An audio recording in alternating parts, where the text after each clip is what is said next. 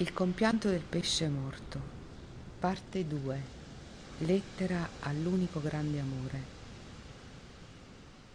Una volta, forse, sono stata una cosa sola, una ragazza, forse umana, amica degli dei. Per punizione sono diventata due per aver tradito quella natura che deve splendere unica, indivisa, compiuta, intera in ogni essere. Sono stata donna uccello, poi pesce donna, un corpo con due nature, così si dice, da quel momento evidentemente contrapposte. La mia punizione è stata il dono di una lingua di suoni incantatori, un canto di suoni come quello degli uccelli prima, fatto di parole poi. Mio è il canto della sirena, che perde e porta follie e morte, mio malgrado. A metà tra specie, sospesa tra acqua e aria, appollaiata su alte rocce, o accoccolata sugli scogli a pelo d'acqua. Attraggo, dicono, respingo, oscillo tra incubo, sogno e veglia di chi mi guarda mi hanno vista appena affiorante, contigua, semplice evidenza, rinominata ossimoro per incarnare la spaccatura con cui gli umani amano tormentarsi. Gli animali umani hanno cancellato l'essere animale, incapaci di vedere la luminosità indivisa di ogni cosa, che respiri o no mi hanno raccontato sempre perduta per amore, disposta a tutto pur di perdere la coda, che mi lega a un oltremondo impossibile. Né Ulisse, né il principe danese, né Vesuvio ho amato, né dei, né umani, nessuno di loro poteva perdermi. Se ho amato, se di amore si tratta, ho amato l'animale in me che con me parla e respira allo stesso tempo, nello stesso luogo.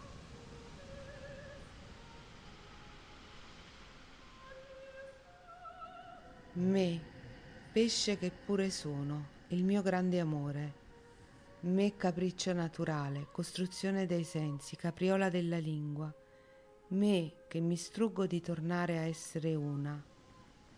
Non sono io l'ossimoro, ma la natura messa lontana dagli umani, che dividendomi pensavano di nascondere la cicatrice e che per lei e per me si struggono.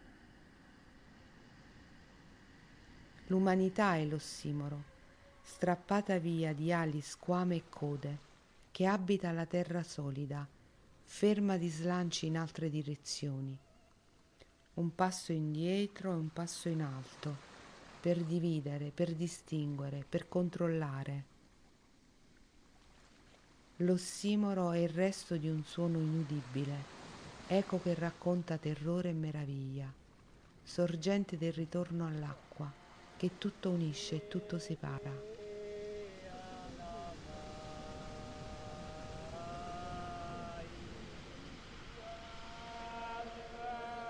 E l'ossimoro è il pesce che vive nei libri, nel paragrafo del regno animale, nelle Wunderkammer, nei musei, negli acquari e sui banchi del mercato.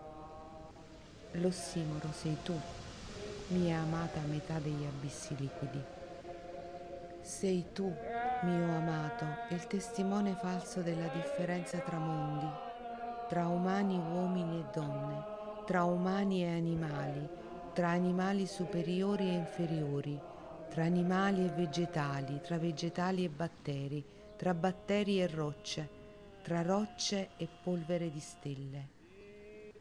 Sei tu, sogno proibito, incubo, desiderio e aspirazione segreta, l'altare nascosto dei sacrifici indicibili degli umani.